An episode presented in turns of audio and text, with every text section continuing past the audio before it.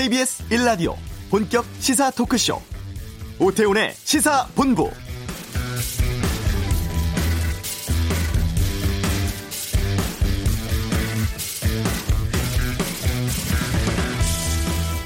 (2018년) 남북 정상회담을 계기로 남북은 여러 통신선을 다시 잇거나 새로 만들었습니다. 정상 간 한라인 개설했고 남북 공동 연락 사무소를 통해서 하루 두 차례 연락을 해왔죠. 군도 서해 동해 라인을 운영을 하고 해상에서 함정 사이의 우발적 충돌 막기 위한 통신선도 있었습니다. 그런데 어제부터 북한이 남북을 잇는 모든 통신 연락 채널을 차단을 했습니다. 대북전단 살포 비난하면서 보복 조치를 공언해 왔는데 그 첫 조치로 보이고 대남 사업을 대적 사업으로 바꾸겠다는 방침도 밝혔습니다. 우리를 적으로 규정하고 김정은 위원장의 의중을 반영하는 김여정 제1부부장의 지시라고 하면서 북한 주민에게도 이 사실을 공개를 했죠. 남북 관계 정 경색이 길어질 것이라는 전망이 나오고 있습니다. 오태훈의 시사본부 잠시 후 이슈에서 민주당 김홍걸 의원 연결해 최근의 북한 문제에 대해 살펴보도록 하겠습니다. 국가보안법 도입 등으로 홍콩 상황이 심상치 않습니다. 그냥 갈 수 없잖아 해서 이 내용 다루고요. 2부 아는 경찰 민감용 경찰청장이 고 이한열 열사 어머니에게 경찰을 대표해서 사과했습니다. 그리고 여행용 가방에서 숨진 9살 어린이 수사 상황 등에 대해 알아보겠습니다. 요즘 정치권 화두에 기본소득이 있습니다. 주장은 많지만 추구하는 바는 다른 것 같은데요. 뉴스 소다에서 정리하겠습니다. 오태훈의 시사본부 지금 시작합니다. 네, 북한이 어제 남북 연락 채널을 차단하고 그리고 대남 업무들을 대적 사업으로 바꾸겠다고 했습니다. 마침 오늘이 남북 협력에 힘쓰셨던 고 이희호 여사의 일주기를 맞기도 합니다. 아, 민족화해협력 범국민협의회 대표 상임의장 맡고 계시죠. 더불어민주당 김홍걸 의원 연결해서 또 북한 상황 또 최근에 여러 가지 것들 좀 여쭤보도록 하겠습니다. 안녕하십니까? 예, 안녕하세요. 예. 벌써 일주기 맞습니다. 오늘 추도식 있었다면서요? 예, 예. 추도식 예. 방금 마치고 왔습니다. 예, 어떻게 치러졌, 치러졌는지 좀 분위기부터 좀 전해 주시죠. 아무래도 좀 조용히 예, 간소하게 치를 수밖에 없었습니다. 이번에 코로나 때문에 네.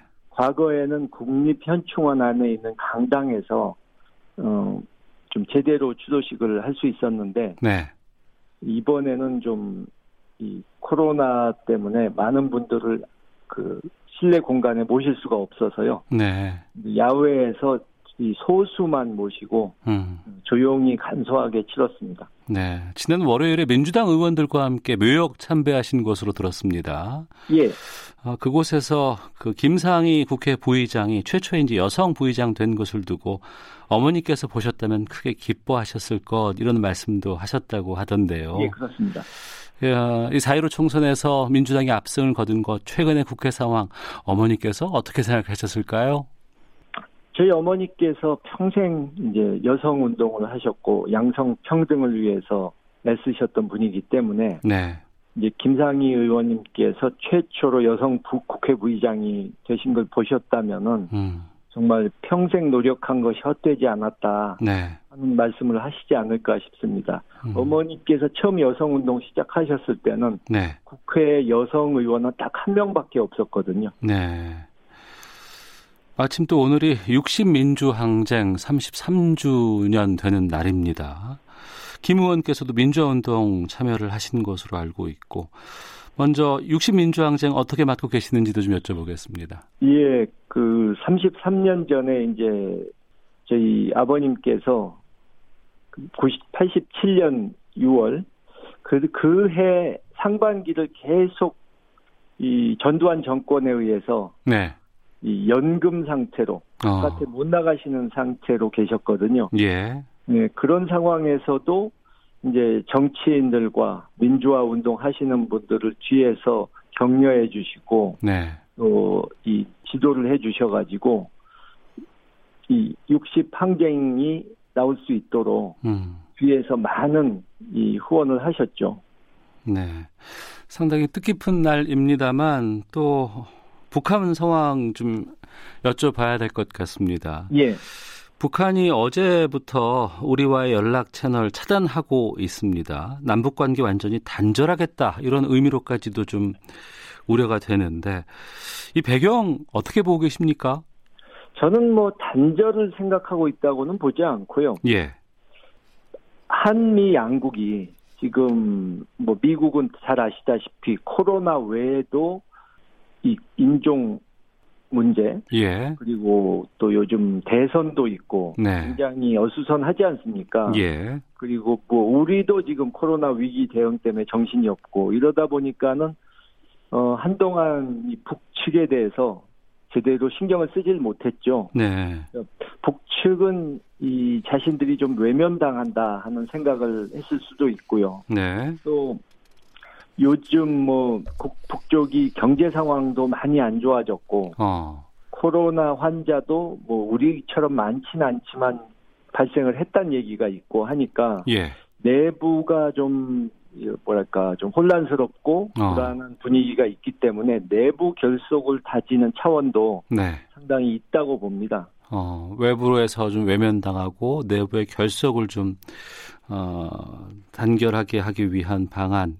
그러니까 내부적으로는 결속을 다지고 예. 외부에다가는 음. 자신들의 존재감을 좀 과시하려는 그런 것도 있겠죠. 네. 표면적으로 문제를 삼은 건 대북 전단이었습니다. 예. 왜 이걸 문제 삼았다고 보세요? 뭐 대북 전단 하나 가지고 그런 것은 아니고요. 예. 또 김여정 부부장이라는 사실상 2인자가 음. 대북 전단 한 가지 가지고 직접 나서진 않죠. 네. 어, 그동안에 좀 전에 말씀드린 대로 여러 가지 내부 사정도 있고 이 하노이 회담 결렬 이후에 네. 북한이 굉장히 이 미국 측과 우리에 대해서 불만을 많이 가지고 있는데 네. 그런 여러 가지 불만이 쌓인 것이 이제 대북 전단을 최근에 생긴 대북 전단 문제 때문에 네. 폭발했다고 볼 수가 있는 거죠. 예. 여러 가지 불만이 있을 거라고 말씀하셨는데 구체적으로 어떤 불만들이 포함되어 있을까요? 그러니까 하노이 때 굉장히 기대를 많이 가졌거든요. 예. 절대 빈손으로 오게 되지는 않을 것이다. 어. 뭐 최소한 회담만 하고 나면 제재가 3, 40%는 풀릴 것이다. 네. 이렇게 자신했었는데 전혀 생각지 못한 결과가 나오고 어. 또 그러면서 이 김정은 위원장이 장담했던 경제적 성과를 이룰 수가 없게 되니까 예. 굉장히 그런 면에서 불만이 큰 것이죠. 음. 또 한국은 이 9.19 회담에서 네. 이제 처음으로 남북이 핵 문제에 대해서 구체적인 합의를 봤는데 네. 그것이 하노이 회담에서 트럼프 대통령 때문에 깨져버리니까 어. 이제 그, 그, 그 합의를 주선했던 남쪽에 대해서도 이 불만이 쏟아지는 거죠. 네. 그 쏟아지는 불만에 대해서 우리 정부가 취하는 자세에 대해서 통합당에서는 북한이 너무 좀 저자세를 취하고 있다. 이게 더 문제다라고 하고 있습니다. 이 통합당의 입장은 어떻게 들으셨습니까? 뭐 우리 정부의 그동안의 최근 1년간의 대북 정책이 무조건 잘했다는 것은 아니지만 네. 저는 저자세라고는 생각하지 않습니다. 그리고 네. 통합당은 계속 정부가 저자세다 이 말만 할 줄 알지 네. 아무런 대안을 제시하지 못했거든요. 어. 그런 것 때문에 지난번 선거에서도 그렇게 참패를 한 겁니다. 네. 그렇기 때문에 어 그분들 말은 또 앞뒤가 안 맞는 것이 북한이 뭐 항상 그러죠 그분들은 뭐 깡패 국가다 음. 또는 정상 국가가 아니다 네. 이렇게 말을 하면서 북한이 험악하게 나오면 뭐 우리도 이 저자세로 가지 말고 강하게 나가야 한다 하는데 네. 그러면 북한에서 험악한 얘기를 한다고 우리도 말폭탄을 던지면서 싸우면은 네. 우리가 북한 수준으로 내려가란 소리 아닙니까? 어. 그것은 말이 안 되는 주장인 거죠. 예.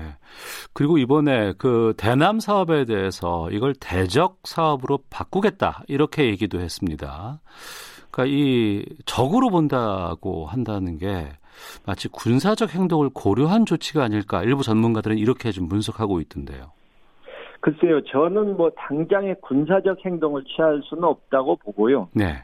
뭐 2017년에 계속 미, 그 ICBM을 발사하면서 예. 그때 위기가 고조될 때 뭐 당장 전쟁이라도 날 것 같았는데 불과 한 달 만에 북측에서 올림픽 참가를 선언하면서 음. 상황이 180도로 바뀌지 않았습니까? 예. 그렇기 때문에 남북 관계란 것은 그렇게 순식간에도 변할 수 있는 것이니까 네. 이 북측에 하는 말에 따라서 우리가 너무 일희일비할 필요가 없다. 네. 우리는 당당하게 우리의 원칙을 정해놓고 어. 그것을 북한이든 미국이든 네. 우리는 이 원칙대로만 가겠다 하고 좀 단호하게 말할 필요가 있다. 음. 그래야 이 국제사회로부터 한국이 네. 역시 이 한반도 문제에 있어서 당사자고 주도권을 쥐겠다는 의지가 강하구나 하는 인정을 받을 수 있다고 생각합니다. 네. 통일부가 남북 통신선은 소통을 위한 기본 수단이다. 이건 유지돼야 한다. 이런 입장을 밝히고 있습니다. 남북 간의 연락 채널이 뭐 군에도 있고 남북 연락 사무소에도 있고 청와대 한라인도 있고 또 판문점에도 있는 것으로 알고 있는데 일정 정도 연결은 되어 있다고 보세요? 아니면 다 끊겼다고 보세요? 글쎄요. 100%다 끊긴 건 아닌 걸로 저는 보는데 예. 어, 사실 중요한 것은 연결이 돼 있더라도 저쪽에서 안, 안 받아버리면, 네. 외면해버리면 의미가 없는 거긴 하죠. 네. 근데, 어, 저는 최소한 북한이 다 끊더라도, 네. 동해안, 서해안의 그 군 통신선. 예. 그거는 남겨두는 것이, 음. 어, 우발적인 군사 충돌을 막기 위해서 꼭 필요하기 때문에, 네. 양쪽에 꼭 필요한 것이니까 그건 남겨둬라 하는 얘기를 하고 싶습니다. 네. 그리고 그 표면적인 이유로 북한이 밝힌 대북 전단에 대해서 좀 여쭤보도록 하겠습니다. 뭐 삐라 같은 거는 예전에 뭐 주로 많이 받아본 것도 있는 것 같고요. 근데 예. 최근에 대북 전단 삐라라는 게 어떤 내용들을 담은 전단이기 때문에 이렇게 북한이 강력히 대응할까 궁금하기도 하거든요. 어떻습니까? 뭐 가장 최근에 보낸 것은 좀, 그 김정은 위원장 본인을 네. 아주 호되게 비난하고 욕하는 그런 내용이 있어서 저쪽에서 좀 민감하게 반응한다는 얘기를 들었어요. 네. 근데 뭐 원래 대북 전단이란 게 우리가 이제 심, 대북 심리전 차원에서 예. 처음에는 뭐 군에서 직접 하다가 음. 이명박 정권 때에서는 정보기관에서 이 탈북민 단체를 이렇게 지원해주면서 그걸 하도록 시켰거든요. 네. 근데 나중에는 정부 측에서 이거 해봐야 별로 효과도 없다. 어. 음, 그런 식으로 이제 그만두려고 했는데. 네. 어, 탈북민 단체에서 그것을 이제 하면서 좀 맞들인 거죠, 한마디로. 어. 이게 돈이 되는구나. 예. 이거 하니까 우리들의 존재감을 과시할 수 있구나 어. 하는 생각이 들어서 그때부터는 통제가 안 되게 된 거죠. 예. 그 대북 전단을 대, 배포한다는 그 탈북민 단체 있, 있지 않습니까? 예, 예. 그러니까 이걸 보내면은 이게 뭐 돈이 된다는 게 무슨 뜻인가요? 어, 그것을 일종의 퍼포먼스로서 네. 이벤트로서 해가지고 그걸 가지고 여기저기서 후원금을 받는다는 소리죠. 어. 게다가 뭐 쌀도 보내고 뭐 북한 돈도 보낸다면서요. 뭐 달러를 보낸다는 얘기 들었고요. 예. 뭐 쌀을 보낸다는 얘기는 들었는데 어. 뭐 그게 뭐 가짜다 썩은 쌀이다 뭐 별 루머가 많지만 뭐 그건 확인은 안 된 거니까 네. 어쨌든 그걸 하는 의도가 저는 순수하지만은 않다고 보는 것이 음. 이번에도 뭐 6.25 당일에 보내겠다 네. 하는데 그날 바람이 북에서 남쪽으로 불게 되면 음. 그것은 예를 들어 파주에서 띄우면은 의정부나 일산에 떨어지거든요. 예, 예. 바람이 반대로 불면. 예. 근데 날짜를 딱 정해놓고 한다는 것은 어허. 그게 정치적인 퍼포먼스지 정말 북에 다 보내고 싶어서 하는 것인가 하는 예. 의심을 안 할 수가 없는 거죠. 음, 이번에 성모도 주민들과의 갈등도 최근에 예. 크게 보도가 되기도 했습니다. 예, 지금 그 화면을 보면서 제가 좀 한심하다고 생각한 것이 예. 이제 주민들한테 막 욕설을 해대고 네. 험악한 분위기를 막 만들어냈는데 그런 사람을 바로 또 국회에다가 데려다가 음. 미래통합당 국회의원 두 분이 같이 기자회견을 하면서 네. 네, 그런 사람에게 힘을 실어준다는 것은 음. 음, 그분들이 지난번 총선에 패하고 나서 네. 뭐 합리적인 보수가 되겠다. 응? 극우 세력에게 휘둘리지 않겠다. 이런 말이 과연 사실인지 네. 의심하게 되는 겁니다. 예. 지금 같은 경우에는 그 주민들이 막 는 데거나 아니면 경찰력을 동원한 행정 조치를 통해서 지금 막고 있습니다. 예. 김 의원께서는 지금 1호 법안으로 대북 전단 살포를 제한하는 법안을 발의를 하셨는데요. 어떤 내용입니까, 이게?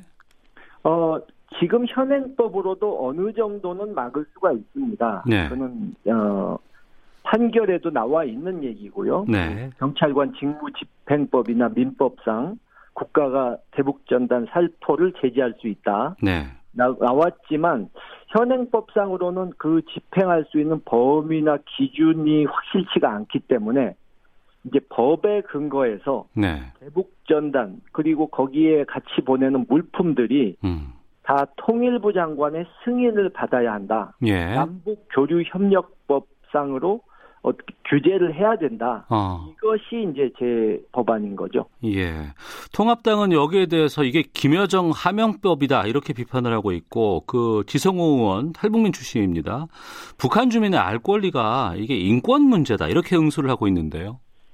박근혜 정권 때도 통일부 장관이 이 전단 살포는 대북 정책에 조금도 도움이 되지 않는다 네. 이런 얘기를 했었고요. 예. 그 후로 두세 번 법안이 나왔었는데 음. 이 통합당 측의 비협조로 안 됐던 겁니다. 네. 새삼스러운 게 아니고요. 예. 또알 권리나 뭐 이런 걸 얘기하시는데 음. 통합당 측에서는 과거에도 계속해서 이 알 권리, 뭐 정치적인 권리 이것만 말씀을 하시는데 네. 이제 그러면서도 북에다가 식량 약품 지원하려고 그러면 네. 퍼주기 한다고 비난하거든요. 네.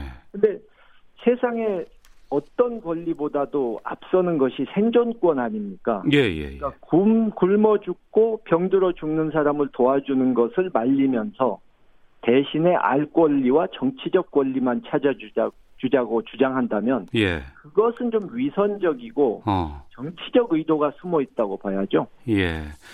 김홍곤 의원 개인께서 1호 법안 이제 추진하신다고는 하셨지만 민주당 차원에서 보면은 지금 대북 전단 금지법 포함해서 뭐 판문점 선언 비준까지도 지금 계획하고 있다는 얘기가 들립니다. 어떻습니까? 예. 1990년대 초반에 이제 남북 기본 합의서부터 시작해서 네.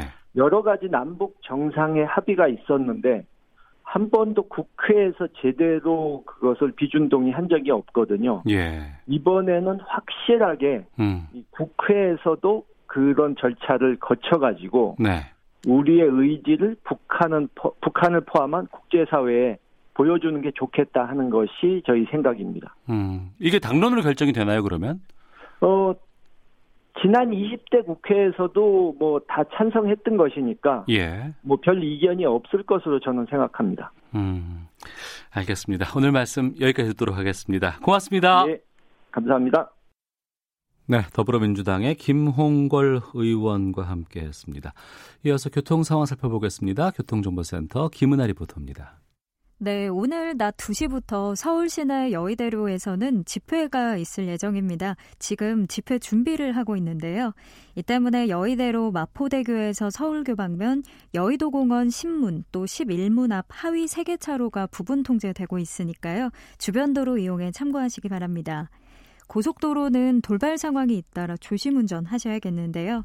경부고속도로 부산 방향 서초에서 양재 사이 사고가 나 두 개 차로가 막혀 있고요.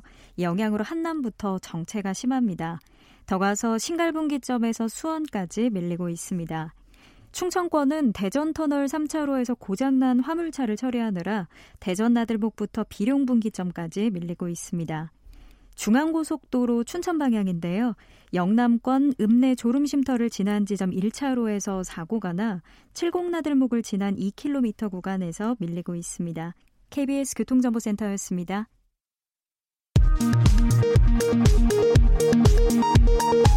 문재인 대통령은 60 민주항쟁 33주년을 맞아 우리는 이제 더 큰 민주주의, 더 다양한 민주주의로 향해 가야 한다며 일상의 민주주의를 위해 더욱 노력하겠다고 밝혔습니다. 민주당은 미래통합당이 시간을 끌면서 정상적이고 합법적인 개원을 방해하면 올해 국회 본회의를 열어 단독으로라도 상임위원장 선출을 완료하겠다고 밝혔습니다. 김종인 미래통합당 비상대책위원장이 오늘 첫 중진 연석회의를 열고 의견을 많이 개진해 주셨으면 좋겠다며 당내 결속을 위한 행보를 시작했습니다. 남북 간 연락 채널을 차단한 북한의 조치를 두고 민주당은 대북 전단 등 적대 행위 중단을 명시한 2018년 문재인 대통령과 김정은 국무위원장의 판문점 선언에 대해 국회 비준을 추진키로 했으며 미래통합당은 굴종적 대북 유화 정책을 포기하고 안보 라인을 교체하라고 정부에 촉구했습니다. 지금까지 헤드라인 뉴스 정원나였습니다.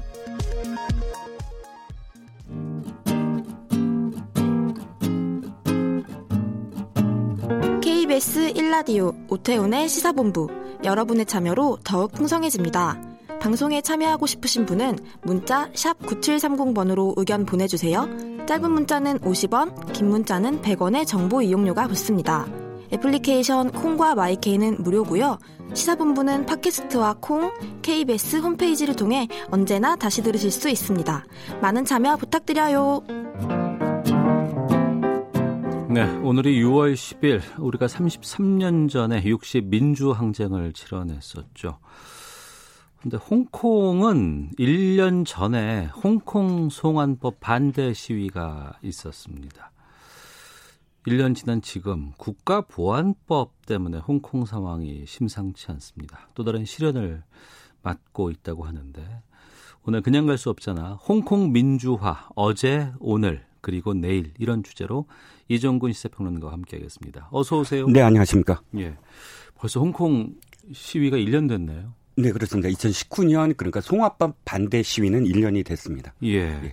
그때 어떤 일이 있었는지 다시 좀 점검해 보죠. 네. 예. 왜 60 항쟁을 맞아서 사실 홍콩 그 민주화 작년 그 시위를 되돌아보는 건 60 항쟁과 굉장히 유사한 공통점이 네. 많기 때문입니다. 우리가 60 항쟁을 기억하는 건 어 그 많은 민주 열사들의 그 희생 네. 부각이 되면서 드디어 어 그 이 넥타이 부대까지 다 함께 포함이 돼서 사실 우리가 호헌 철폐하고 직선제 개헌을 쟁취하지 않았습니까? 네. 그런데 바로 이 작년 6월 9일 송환법과 관련한 시위가 이제 일어났습니다. 송환법이라는 건 어, 어떤 의미에서는 범죄 인도 협약 같은 거나 비슷하지만 네, 네. 예. 그러니까 홍콩이 이 속지주의예요. 그런데 이 그 법을 개정하게 되면 이 말이 범죄 인도 협약이지 어, 이 지금 어, 홍콩 시위를 벌인 주도자들은 홍콩의 감옥에 가게 되는데 네. 어, 이 송화법이 만약에 어, 송화법이 통과가 안 됐죠. 근데 만약 그때 당시에 송화법이 통과가 되면 홍콩에서 벌인 시위 지도자들을 전부 다 중국 감옥, 중국에 송환시켜서 그 범죄 혐의를 씌워가지고 중국으로 보낼 중국으로 수 있는 보낼 수 있는 네. 그런 어, 법안이었거든요. 음. 그런데 당시 6월 9일날 첫 시위가 벌어졌고 6월 15일에 네. 시민이 투신 자살을 하고 6월 16일 200만 명이 뛰쳐나옵니다. 어. 홍콩 인구가 750만 명이거든요. 예. 4명 중에 최소한 1명이 음. 다 나왔다는 얘기고요. 네. 10월 1일 고등학생한테 실탄을 발사를 합니다. 그 음. 장면이 음. 생생하게 동영상으로 전 세계에 보여지게 되고요. 11월 8일 대학생이 최루탄을 피하다가 사망을 합니다. 이한열 열사가 떠오르죠. 네. 그 1년 동안에 어 거의 그 이 시위로 마침내 승리를 거둬요. 네. 다섯 가지를 요구했지만 어쨌든 음. 한 가지 즉 어, 송환법은 유예하는 걸로 네. 받아들입니다. 예. 그리고 이제 그 중간에 그 선거도 있었고 선거에서 압승을 거두지 않았습니까? 네, 9월에 예, 예, 예, 선거에 압승을 했죠. 홍콩 민주화 운동의 역사가 좀 깊다면서요? 아, 네, 굉장히 깊습니다. 사실 어 본격적으로 시위를 벌이기 전에 67 폭동이라고 있었어요. 그건 사, 공장과 관련된 파업과 관련된 시위. 즉 그 그리고 또 영국령 때 네네. 벌어진 건데 음. 이때가 왜 시작 왜 시작을 또라고 보냐 하면 당시 중국 그게 문혁이랑 맞물리면서 문화혁명과 네. 맞물리면서 중국 본토의 좌파 그 운동과 맞물리게 돼요. 그런데 어. 어 처음으로 다, 다, 당시 홍콩인들은 어 중국인들이 이렇게 시위를 벌이는 거 그러니까 음. 이런 문화혁명에 대한 어떤 충격을 어 이런 이건 우리가 원하는 게 아닌데 이런 네. 느낌을 받고요. 그 다음에 89년 천안문 시위에 음. 150만 명이 뛰쳐나와요. 예. 지지를 하기 위해서. 아 홍콩에서도. 홍콩에서도 예. 그러면서 그때 이제 눈물을 흘리면서 홍콩 첫 세대들이 음. 아 내가 중국이라는 걸 느꼈다 그리고 진압하는 장면에서 굉장히 충격을 받았다 이 두 가지 사건이 중국이라는 것 중국의 공산주의가 어떻다는 것 이런 것에 대한 이, 이 내적인 그런 트라우마가 생겨버려요. 네. 그러면서 드디어 2012년에 어. 떤 일이 벌어지냐면 중국에서 애국 교육을 강화하겠다 이렇게 나오거든요. 예. 애국 교육이란 즉 어, 중국의 지도 체제만이 세계에서 가장 뛰어나고 음. 중국의 중국의 국가나 중국의 어 뭐 예를 들어서 또는 이 중국의 모든 것들에 대한 아주 의무적인 교육을 시키는 건데 하나의 중국을 추구하는 계속 그렇죠. 예. 그런데 여기에 10대들이 저항을 하면서 뛰쳐나와요. 음. 10대들은 뭘 요구하냐면 우리는 중국 역사를 배우겠다. 네. 하지만 토론을 하고 비판할 수 있는 자유를 달라. 음. 근데 애국 교육은 그렇지 않거든요. 무조건 예. 옳다고 강요하는 거거든요. 음. 그때 어 10만 명이 뛰쳐나오는데 부모들도 함께 뛰쳐나와요. 네. 그래서 이들이 지금 대학생이에요. 음. 대학생이고 또 대학을 갓 졸업하고 이들이 지금까지의 시위를 계속 역동적으로 이끄는 첫 어, 시발점이 되고 2014년도에 우선 우산 시위라고 해서 예. 당시에 이제 어 직선제 음. 그러니까 행정장관을 우리가 뽑겠다 한데 우산 시위는 실패해요. 그리고 그것이 연결되면서 2019년 작년 그 송환법 반대 시위까지 연결됩니다. 네. 지금으로서는 이제 중국과 홍콩 간에 여러 가지 문제가 있고 갈등이 있지만 정작 네. 민주화 시위는 본토와 홍콩은 연결돼 있다고 볼 수밖에 없겠군요. 어 그렇습니다. 어. 당연히 그러니까 본토에서야 어떤 저항 운동이 예. 바로 본토에서는 안 알려지지만 어. 홍콩에서는 크게 바로 알려져요. 네. 서방에 바로 바로 알려지게 되는 계기. 거기에 힘을 실어주기도 하고. 당연히요. 어. 사스가 그렇습니다. 또 전혀 다른 얘기지만 사스는 본토 광둥성에서 완전히 다 숨기거든요. 네. 하지만 그게 홍콩에서는 음. 서방을 통해서 알려지게 되는 그러니까 대어뭐 창구랄까요? 서방에 열려진 민주화라든지 여러 가지 그런 앞 압제 에 대한. 네. 그 지난해부터 계속된 송환법 반대 시위가 뭐 전 홍콩인들에게 확산이 됐고 하지만 음. 송환법은 철회됐습니다. 결국에는 네. 승리를 네. 거뒀는데 그럼에도 시위는 계속되고 있습니다. 왜 그렇습니까? 그렇습니다. 지금 제가 이제 2012년, 2014년, 2019년 뭐 또 올해 이번에 그 저기 보안법 이런 분절되게 이렇게 말씀을 드렸지만 홍콩 자체에서 봤을 때 그건 분절된 게 아니라 네. 계속 네. 이어지는 거예요. 어, 계속 싸우고 있다. 어, 계속 예. 싸우고 있다. 투쟁은 계속된다라는 것이고요. 어, 세 가지 관점에서 좀 바라봐야 될 것 같아요. 하나는 홍콩인들 입장에서는 네. 이 반환될 때 음. 어, 마가렛 대처 수상과 그다음에 덩샤오팽이 어, 이 중국에서 만나 서 협상을 해요. 네. 반환되기 직전에 몇년 음. 전에 음.